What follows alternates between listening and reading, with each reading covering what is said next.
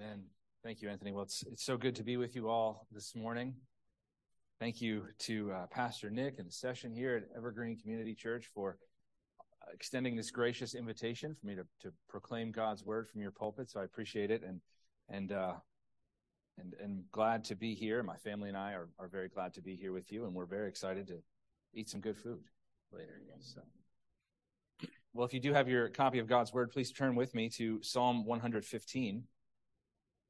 This morning, we will explore uh, this psalm of praise to our great God. And by God's grace, we'll learn more about what it means to give glory to God, to worship God alone.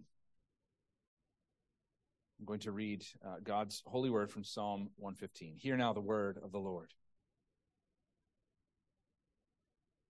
Not to us, O Lord, not to us but to your name give glory, for the sake of your steadfast love and your faithfulness. Why should the nations say, Where is their God? Our God is in the heavens. He does all that he pleases. Their idols are silver and gold, the work of human hands. They have mouths, but do not speak, eyes, but do not see. They have ears, but do not hear, noses, but do not smell. They have hands, but do not feel, feet, but do not walk. They do not make a sound in their throat. Those who make them become like them. So do all who trust in them. O Israel, trust in the Lord. He is their help and their shield. O house of Aaron, trust in the Lord. He is their help and their, their shield. You who fear the Lord, trust in the Lord. He is their help and their shield. The Lord has remembered us. He will bless us. He will bless the house of Israel. He will bless the house of Aaron. He will bless those who fear the Lord, both the small and the great. May the Lord give you increase, you and your children. May you be blessed by the Lord who made heaven and earth. The heavens are the Lord's heavens, but the earth he has given to the children of man. To the, the, the dead, do not praise the Lord, nor do any who go down into silence. We will bless the Lord from this time forth and forevermore. Praise the Lord. Amen. Well, you and I and all human beings are made to worship. The Westminster Shorter Catechism says that all people's chief end is to glorify God and enjoy Him forever. But as we know, sin distorts and, and ruins everything. So that worship impulse that has been hardwired into our DNA is distorted and ruined. And instead of seeking to glorify God, you and I and all people often end up worshiping anything and everything but God. It's interesting that you don't have to be a professing, a professing Christian to understand this basic human impulse, right? It was Bob Dylan who sang, You got to serve somebody. And the non Christian author David Foster Wallace gets at this same truth in a commencement speech that he delivered in 2005.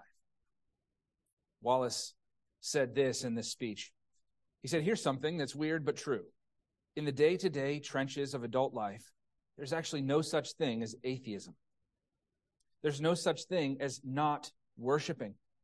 Everybody worships. The choice we get is what to worship. And the compelling reason for maybe choosing some sort of God or spiritual type thing to worship is that pretty much anything else you worship will eat you alive, Wallace says. He says if you worship money and things, if they are where you tap real meaning in life, then you'll never have enough. Never feel you have enough. It's the truth. Worship your own body and beauty and sexual allure, and you will always feel ugly and when time and age start showing, you will die a million deaths before they finally plant you. On one level, he says, we all know this stuff already. It's been codified as myths, proverbs, cliches, bromides, epigrams, parables, the skeleton of every great story. The trick is keeping the truth up front in daily consciousness. Everybody worships, Wallace says. He intuitively knows that worshiping the wrong things will, will cause you to, quote, die a million deaths. These words, even though Wallace very likely didn't know it, get at a truth that's expounded upon in a few places throughout Scripture. But it's one that we see highlighted here in Psalm 115. In our internet age, the age of, of immediate access to people from all over the world through social media, anyone with a cell phone camera and an internet connection can become a viral sensation. This immediate access to all people at all times has led many to seek fame and glory for themselves, to draw attention to themselves by any means possible so that everyone might know who they are, how special they are. They might be impressed by them. These idols of worldly fame and success, though, are fleeting, aren't they? How many times have we forgotten all about yesterday's viral sensation because today we see some other new, funny, or interesting video? Our society's obsession with the newest and the latest, with the next big thing, shows that sinful humans seek glory for themselves or seek to give glory to created things. And thereby, we all rob God of what is rightfully His alone. Psalm 115 here this morning proclaims the exact opposite. Not to us, the psalmist begins. Glory and majesty and dominion and authority belong not to mankind, not to any created thing, but to God alone. Here, the psalmist presents us with a dilemma. This psalm is calling you and me, every single person, to reflect upon our own hearts and to ask ourselves, who will I worship? What will I worship? Who will I serve? To whom will I give glory? The answer, of course, must be God alone. Seeking glory for yourself, worshiping or giving glory to false gods only brings judgment and condemnation, eternal death. And so in Psalm 115, you and I this morning will see that First, God's glory must not be given to men. Second, we'll see that God's glory must not be given to idols. And third, we will see this psalm tells us that God's glory properly given to God alone brings bountiful blessing. First, we see in this psalm that God's glory must not be given to men. Psalm 115 begins with a rally cry Not to us, not to us, but to your name give glory. Proper worship must not, and indeed it cannot, be given to anyone other than the Lord God who made heaven and earth. Our praise, our glory, our adoration must be given to Him alone. Verse 1 says, For the sake of your steadfast love and your faithfulness. When the British Parliament passed the bill to abolish the slave trade, William Wilberforce returned to his home to meditate upon Scripture. Some of you may know that name. Wilberforce was a Christian politician who worked tirelessly for years, decades even, to convince the men in Parliament to end slavery in England and its colonies once and for all. Wilberforce, more than any other single person in the British Empire, was responsible for raising awareness of the heinous nature of slavery and sought to eradicate it in all of England's territories after the Slavery Abolition Act of 1833 passed through Parliament. Wilberforce, who by that time was retired and infirm and near the end of his life, returned to his home after getting this news and meditated on Psalm 115 and verse 1. Wilberforce knew that although he fought harder than any human person in England to end slavery, the glory of that act was not his to enjoy. The glory received for this accomplishment was to be given to God alone. It can become so easy for us to forget the promises of God, can't it? To carry on in our lives without giving regard to the Lord of the universe. Too often, you and I can't see further than the reach of our own arms. And yet we can fall into the trap of thinking that glory belongs to us, that we are something to be worshiped and praised, that God's job is to give us all that we need, to provide for us, and to protect us. But Psalm 115 breaks us out of our delusions of self importance and reorients our hearts and our minds. The whole world is screaming, Look at me. It's saying, To us, to us belongs all the glory. But no, may it never be. God alone is worthy of your glory, and you and I must seek to glorify him in all things, as we are shown here in this beautiful song, this beautiful prayer from one of God's own children. Scholars don't precisely know the situation out of which this psalmist wrote the prayer. We don't even know for certain who wrote it. But verse 2 gives some clues about what may be in the background of it. They say, Why should the nation say, Where is their God? Enemies of God's people have mockingly abused them. And yet, God's people don't despair. Verse 3 Our God is in the heavens, He does all He pleases. Notice the psalmist doesn't here ask for personal help, for deliverance from his enemies. The nations are mocking the people of God. They're mocking the Lord, saying, Where is their God? If God, if their God was so great, why wouldn't he come down and help them? But the psalmist doesn't selfishly seek renown for himself. He doesn't even ask the Lord for victory over his enemies. Instead, he boldly proclaims the glory of God, asking for God to make his glory shine upon the earth and for the Lord to allow his name alone to be praised by all creatures. For the psalmist, it doesn't matter what the nations say. Our God is in the heavens. Unlike your false gods, our God can do all he pleases. That's one reason why God is pre- preeminently worthy of all of our praise and glory and adoration. Our great triune God, Father, Son, and Holy Spirit, is all powerful, while men and all mere creatures are limited in so many different ways. To give glory to that which is finite, to that which has a beginning and an end, is to give glory to something that doesn't deserve it. God will be glorified. His people will be vindicated, but not because of anything inherently good or worthy in us, the people of God. No, God will bless his people, again in verse 1, for the sake of his own steadfast love and faithfulness. Giving men glory steals it from God. But God is also cheated of glory when it's given to other creatures, as we see in the psalmist's condemnation of the idolater, starting in verse 4. And that's where we come to our second point that God's glory must not be given to idols. Not only are we commanded here not to take glory for ourselves, we also can't give it to false gods. The nations who mock God's people are in turn mocked in verses 4 through 8. Their idols are silver and gold, the work of human hands. They have mouths, but do not speak, eyes, but do not see. And, and the list goes on.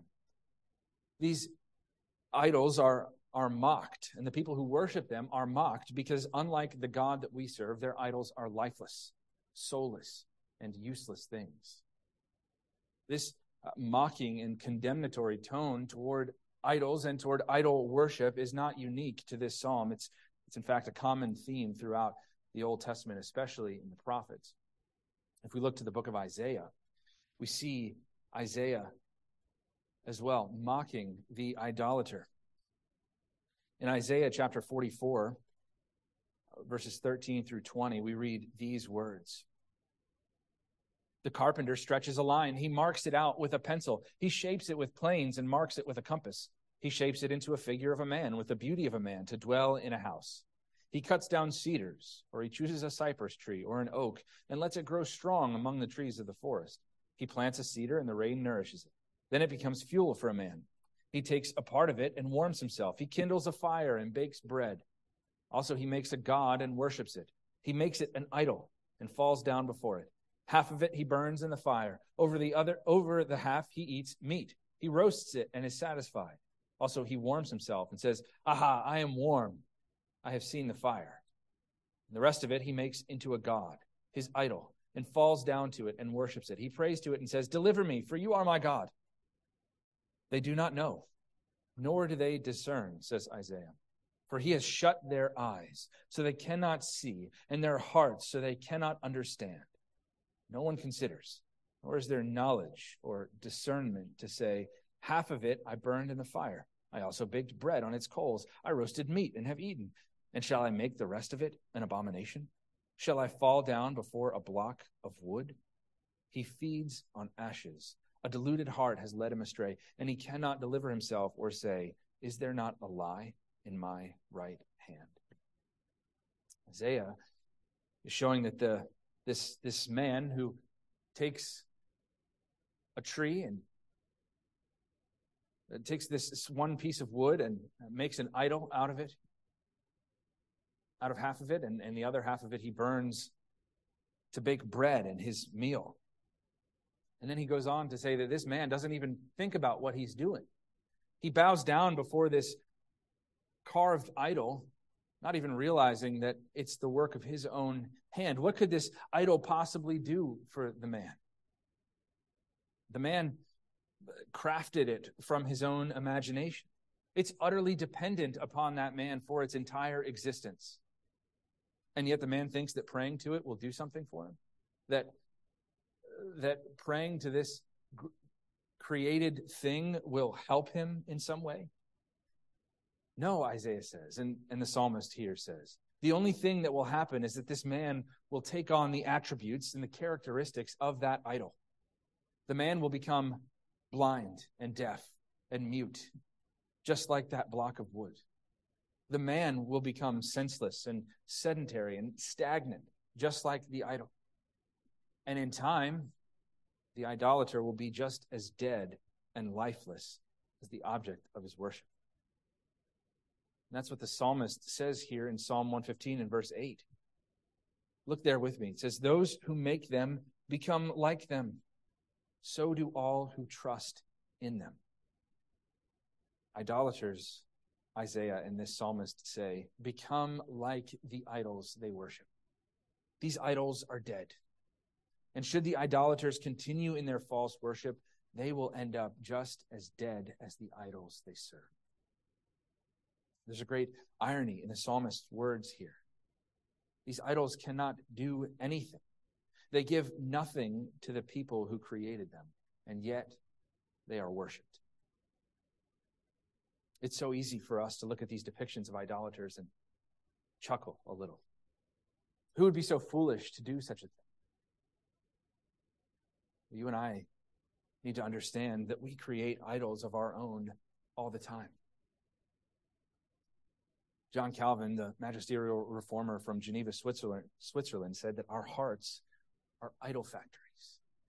We are constantly churning out new things to worship when one of them fails us or when our preferences change, we simply remove that old idol and put something else in its place, like we're changing dead batteries in a flashlight. But God's people must not and cannot worship dead idols. We serve the one true and living God. There is no other God. You and I must be the opposite of these idols. Idols are blind and deaf, mute and unfeeling.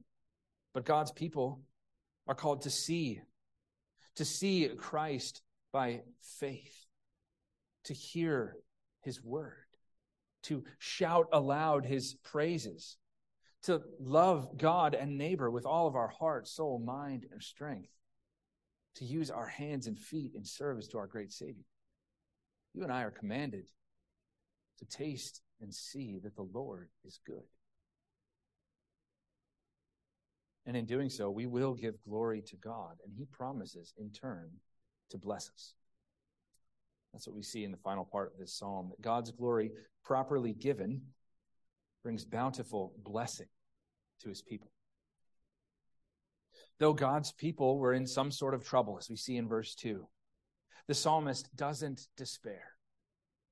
No, instead, he assures himself and you and me and me in verse 12 that the Lord has remembered us. He will bless us. Dear one, do not lose heart. The Lord remembers you, even when your enemies surround you, even when wicked people mock you and heap scorn upon you. Our great God remembers you. And he promises to bless you, even in the midst of hardship and trials of this life. Take heart to know that God has not abandoned you, that God will not forsake you, that he remembers you, and that he promises to bless you. This is one of the many reasons that God alone deserves our praise uh, and our worship, our glory and our adoration. It's because God alone is worthy of our worship. It's because God alone is the sovereign Lord over all the earth. Because God made us and we are His. He made all things, and all things are under God's loving watch care and His providential hand. The Lord, we see in this psalm, is our help and our shield all the house of Israel, all the house of Aaron, all those who fear the Lord, all God's people, past, present, and future, must trust in the Lord, and God promises to bless them. And the blessing that God's people will receive is a specific one. In verse 14, the psalmist repeats back to God the promises that he made to his covenant people all throughout Scripture, beginning in the garden and then extended through people like Noah and Abraham. God promises for increase promises to give to his people increase and children. He's saying that generational blessing will come upon all those who have a proper view of worship, who seek to give glory to God instead of stealing it from him by giving it to themselves or to another person or to the vain idols that they've made in their own image. We will glorify and bless God, and he will bless his people. And yet, even when blessed by God, we don't stop giving God glory and praising Him. That's why Psalm 115 ends where it begins in praise to God. Verse 18 We will bless the Lord from this time forth and forevermore. Praise the Lord. Glory and praise belong to God alone. And you and I cannot give it to anyone else. Friends, the principle is clear all throughout Scripture. Humans are made for worship, and we all worship something. You've got to serve somebody.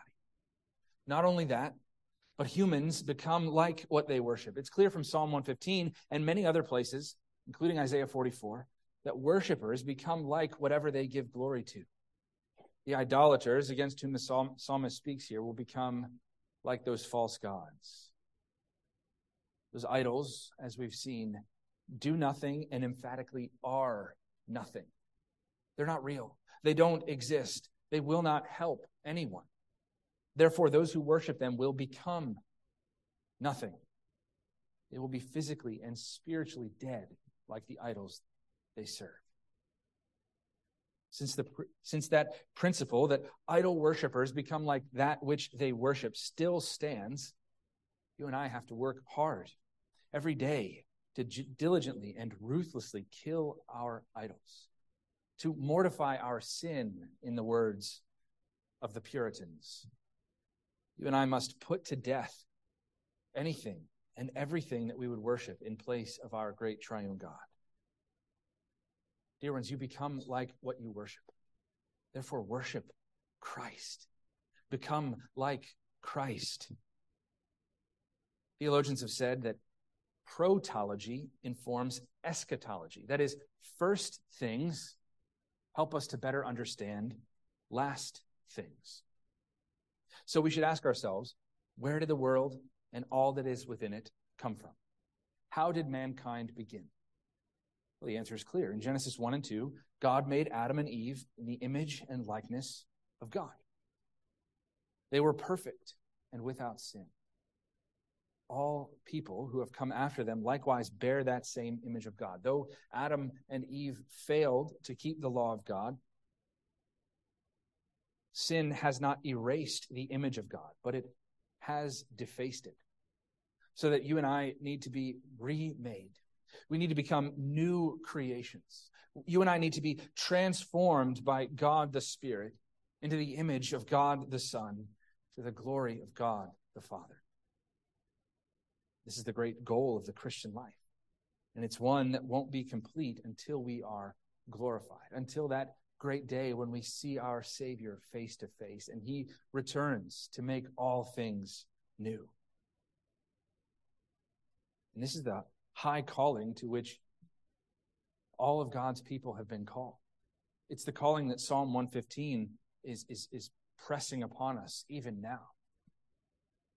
Christ likeness is the great aim of the Christian life. Even the name Christian shows us this. We are all to be little Christs, following after our elder brother, walking in the path that Christ has set for us, listening to Christ alone, worshiping God alone through Christ alone, becoming more and more like our precious Savior by God's grace every day. Dear ones, our Heavenly Father did not spare his only Son, but gave him up for us and for our salvation. In Christ, all the wondrous and untold blessings of God, those blessings that are promised here in Psalm 115, in Christ they are yours. In Christ, we have forgiveness of sins. For Christ shed his blood and died for ungodly, wretched sinners like you and like me. And he did that so that all who believe in him by grace through faith will receive immeasurable blessings from God. Chief among those blessings is Christ our Lord himself. Christ has given himself for you. It's only right, therefore, that you give everything for him. Who will you worship? Psalm 115 is asking us that question this morning. Who will you worship? Worship God alone, in and through Christ Jesus, by the power of the Holy Spirit. Don't seek glory for yourself. Don't give glory to your fellow man or to lifeless idols. Instead, give glory to the living God alone as we read in Revelation chapter 5. Worthy is the Lamb who was slain to receive power and wealth and wisdom and might and honor and glory and blessing forever and ever. Amen. Let us pray. Our gracious God and Heavenly Father, we thank you for your word in Psalm 115. We thank you for these precious few moments we've been able to spend exploring the depths of this wonderful psalm of praise. We pray, O oh God, that you would give us hearts that seek to worship you alone, to give glory to you alone, for you alone are worthy to receive glory and praise and worship. We pray, O oh God, that you would show us Christ our Savior, that even as we partake of the body and blood of Christ very soon, that you would fill us with your Spirit. Give us the grace of God, that we so desperately need, which you have promised to give us through your means of grace. We thank you, O God, for your word, for the sacraments, for prayer. Thank you for all that you've done for us in Christ our Savior. We pray that you would give us hearts that seek to worship you, to follow after Christ all the days of our lives. In Jesus' name we pray. Amen.